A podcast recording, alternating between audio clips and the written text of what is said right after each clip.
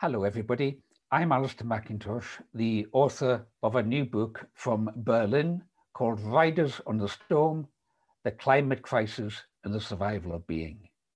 It's about both the science of climate change, but also what it means for our humanity, and how, in my view, the hope for the future comes from deepening our humanity. Now, I'm speaking to you from my home in Govan in Glasgow, which is one mile west from the Glasgow Science Centre, which in exactly one year's time, in early November 2021, will become the focus for the world with COP26, the Conference of the Parties number 26, the 26th gathering of world leaders to decide what to do about climate change.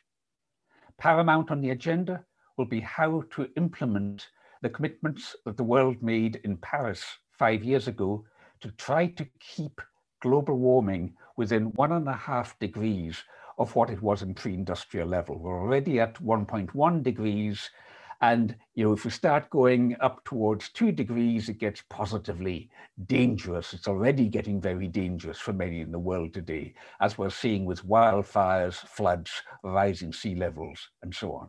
So this conference is of huge importance for our children's and grandchildren's future. It's been delayed because of the coronavirus, and whereas there is no evidence of the coronavirus having been caused by climate change, it is nevertheless a lesser crisis enfolded within the greater crisis of what climate change is bringing upon us.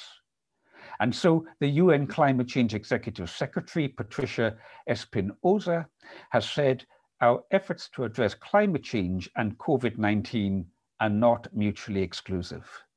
If done right, the recovery from the COVID-19 crisis can steer us in a more inclusive and sustainable climate path towards building a safe, clean, just and resilient world. So you see, these are things which even if climate change wasn't happening, would be good to do anyway. And how do we set about doing that? Well, already the United Nations has in place its 17 Sustainable Development Goals. Sustainable development forms of development that can be undertaken without compromising the needs of future generations. Now, many forces have conspired to try to corrupt that term and to make out sustainable development is just another way of talking about sustained conventional economic growth. But I would point out to you that of these 17 goals, these are wonderful things to be trying to work towards. If we work on any one or any combination of these, we're working towards making the world a more sustainable place. Let me just take some of them.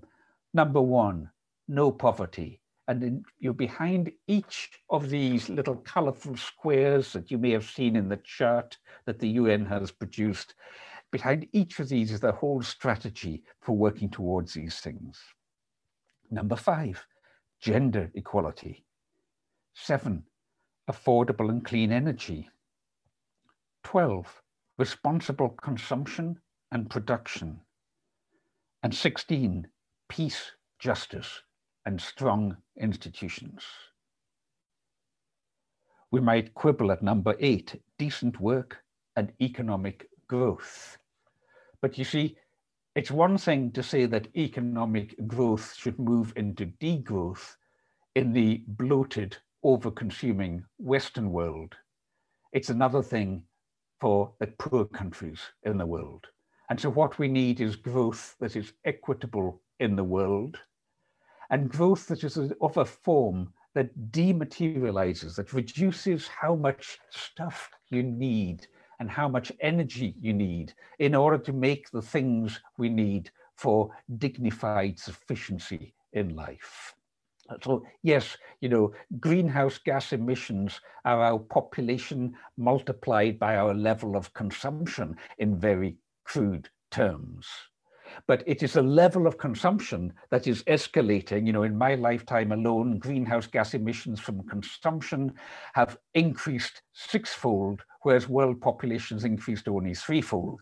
So it is a consumption that is a really problematic thing. If we if we were all to live gently on the earth, there would be enough for everybody, and we'd be able to come down to a soft landing where we no longer destroy the future. Now, towards the build-up for COP26, the United Nations will be organizing what was originally called the June Momentum for Climate Change. It was going to be in June of this year, but because of COVID, it's now been moved forward to 1st to 12th October in 2021. And if you go on their website and if you just Google June Momentum for Climate Change, you will see a host of events that are part of the build-up. And I'd just like to read you what the UN says these will be, because I think they show how, how much of an interpenetrating thing climate change is that you can't just pull at one end of the tangled ball of string. You've got to pull at everything. That's why these UN Sustainable Development Goals, all 17 of them, are so important. They deal with life in a holistic way and not just in a fragmented way that conventional technology, politics, and economics has tended to do. And so what the UN is saying will be happening, and you'll already find the website links for taking part in these events, is that they will be looking at climate change action, including adaptation. In other words, how do you adapt to things already happening, like increased wildfires or rising flood levels? Mitigation, the hugely important task of cutting carbon out of our emissions. How do you mitigate the carbon dioxide and other greenhouse gas emissions being put into the atmosphere? How can you draw carbon dioxide back down by planting forests or by other techniques? And how can you develop forms of energy that are no longer polluting. I'm also looking at the science, the finance, technology, and, and listen to these. This is where it gets really interesting because this is where it concerns us as ordinary people and what we as the UK and Italian hosts and the wider world might each do in our own lives in very down to earth ways. It also includes capacity building, that is to say, of institutions, transparency, in our politics, in our business lives, and so on. Gender, equality between the genders, and another in addressing other forms of inequality and action on climate empowerment. It's actually got that one in block in, in capital letters. Action on climate empowerment. How do we become empowered to act? And it's that one I really want to home in on in terms of the question of what might Scotland, as the hosts of COP26 for the UK and the wider world, what might Scotland and Glasgow especially have to speak to in this. The name Glasgow translates from the Gaelic as Dear Green Place. This is a place where we live relatively close to nature, just you know half an hour out of the cities. You've got hills and open countryside. You've got um, all kinds of renewable energy happening and so on that delegates will be able to see. But what I want to particularly draw attention to, I want to draw attention to folks, is what we can offer as human beings. Because you see, the situation we are in, the challenge facing the world is extremely dire in the Global Emissions Report of 2018, the United Nations pointed out that world greenhouse gas emissions had been a staggering 55 billion tons of greenhouse, of carbon dioxide equivalent. That's carbon dioxide, including other greenhouse gases like methane and nitrous oxide, 55 billion tons. And to reach 2030 target, those need to be cut by 2030 by 32 billion tons a year, 32 billion down from, uh, cut on top of, uh, down from the 55 billion. And so somewhat with an understatement, the United Nations says the emissions gap is large. The gap between where we are at 55 and where we need to be cutting it by 32 that's a very large gap. The Centre for Alternative Technology in Wales, tackling this question last year in its Zero Carbon Britain report, looked at what was technically possible for Britain to decarbonize, looked at the physics of what it was involved, and named what it called the physics politics gap. The gap between what the physics says we need to do by way of decarbonizing our energy and the politics in democratic settings of what is likely to be possible. And it said, the Center for Alternative Technology said, if we analyze these physical requirements and work out a physically credible plan based on our scientific knowledge of the situation, we find it does not fit comfortably into the frame of normal politics and economics. In fact, a huge gulf between what is physically demanded by science and what is seen as politically possible is revealed. So that's the scale of the task we're up against. That's why we have to look at levels of consumption for whatever the world's population is. And remember that population in many countries is starting to fall now because of women's empowerment. We need to look especially at that consumption, at how we fill our emptiness with things. So in Riders of the Storm, I talk about our disconnect from the land, from communities of place. I talk about clearance in a Scottish context, enclosures in an English context, the same elsewhere, where people have become disconnected from communities of place. I call that clearance. I suggest that that leads to a kind of inner collapse where we no longer get our satisfaction so much from each other and from nature, and we become vulnerable to consumerism. So clearance, collapse, consumerism. In other words, we move into a situation where in order to find fulfillment, we're all trying to buy the stairway to heaven, except we can't get no satisfaction. Consumerism is a never ending treadmill. So, what is the antidote to that clearance, that original disconnect, that inner collapse, that seeking of satisfaction in consumerist ways? I suggest the rebuilding of community is so central. So that's my four C's clearance, collapse, consumption, community. And this is where Scotland, I think, really has something to offer the world. Because since 2004, we've had land reform legislation. We've now got nearly 3% of our 19 million acres being held by some 500 community land trusts. And in these places, people are able to live much more sustainably. They have renewable energy schemes, local solar, wind, hydro, the revenues going back into communities instead of into corporate pockets. They are building affordable housing for their young, ecologically sound. So you, you've not got young families just paying out and fuel poverty all the time because their houses are well built and insulated. They've got all kinds of local economic initiatives going with small business activities. And we saw the benefit of this during the COVID when it was often the community land trusts or development trusts that had the local legitimacy, expertise, and infrastructure in order to put the relief efforts in hand so that people could be delivered of their medicines and meals and so on. And above all, you've got the empowerment in the people. You've got in Scotland a whole can do in these local communities, not just rural communities, but increasingly also urban communities that are taking control of assets in their place. So this is the kind of um, hope that I would see us bringing, a hope that can deepen our humility, deepen our humanity. I made a nice Freudian slip there, our humility, our humus, our humanity, all coming from the same word, humus is the root of them, our grounding with place. Deepen all of that and help us to face come what may in the come to pass. Because we're going to have to live with whatever is happening. And we're going to have to make the best of what may be a bad job. And we need inner strength as well as outer strength in order to do that.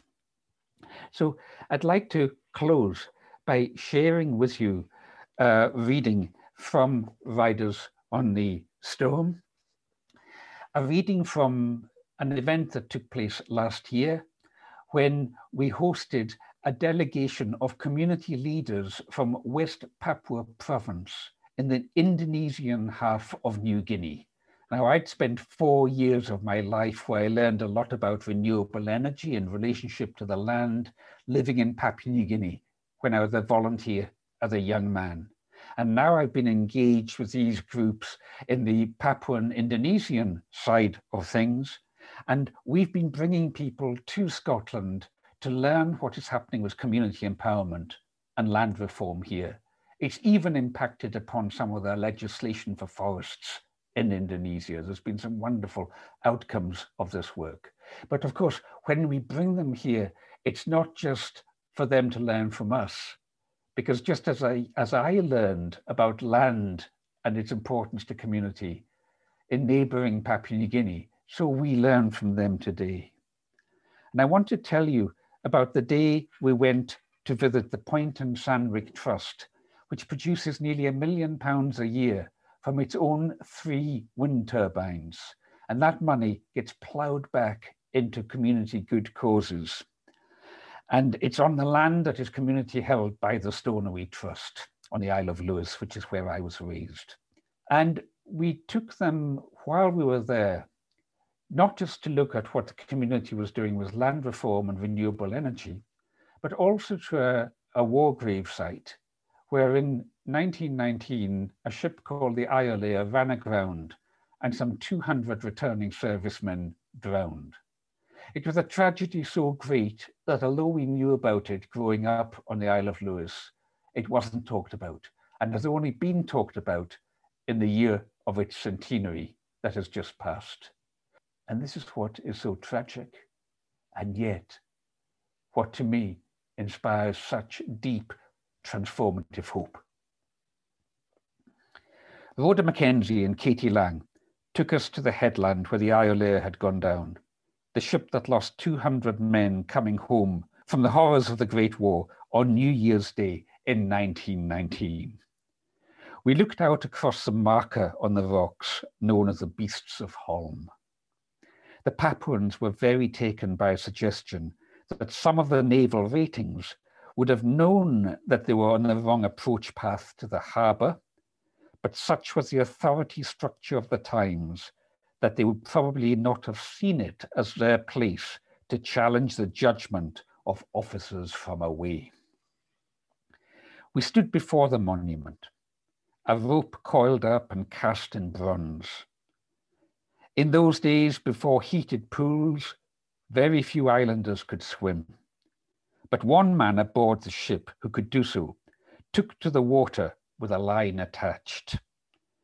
At the first attempt, he got swept under the hull by the force of the backwash.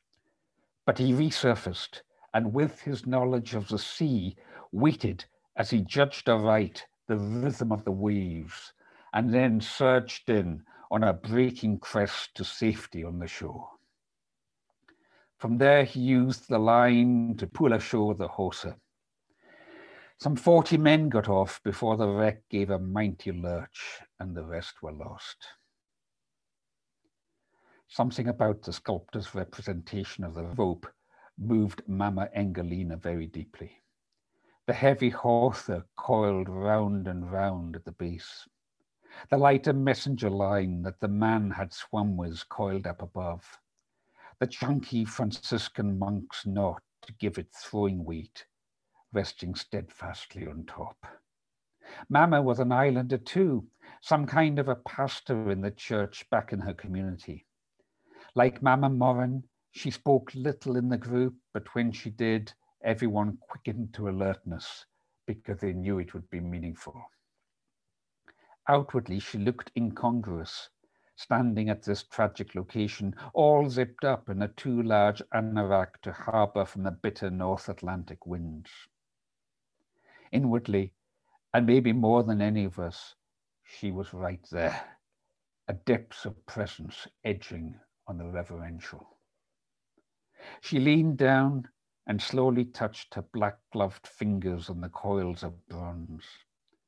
It was as if some instinct sought to bless or ask us blessing from a depth of being that survived the Iolair. That rope, she said, and waited for Maria to translate. That rope pulled life back into the community. Friends, I leave you with the thought what is the rope? What are the ropes by which we might pull life back into the community of the world in the face of climate change? What might be pleated together in that rope, perhaps of 17 pleats of the UN's Sustainable Development Goals? How might we work on one or more of these goals in playing our part as we learn not just to paddle at the shallow end of the pool, but to swim in the deepening pool and to dive and even to breathe underwater what might be coming upon the world in the future. What might we plead together? How might we pull life back into the community? And what can we share with the world when attention is focused in one year's time on Glasgow for COP26, the conference of the parties of the governments of the world, party to the United Nations Framework Convention on Climate Change, which will make vital decisions for how the world might be made safe for a future that gives life. Thank you for being with me. And thank you to Birlinn, my publisher, for producing Riders in the Storm and for hosting this event. That was Alastair McIntosh speaking exclusively to the Birlinn podcast about his new book, Riders on the Storm The Climate Crisis and the Survival of Being, published by Birlinn. Riders on the Storm is now available from your local bookshop, or you can order the book directly from our website at www.birlinn.co.uk. Thank you to Alastair McIntosh for taking the time to record that for us, and thank you very much for tuning in.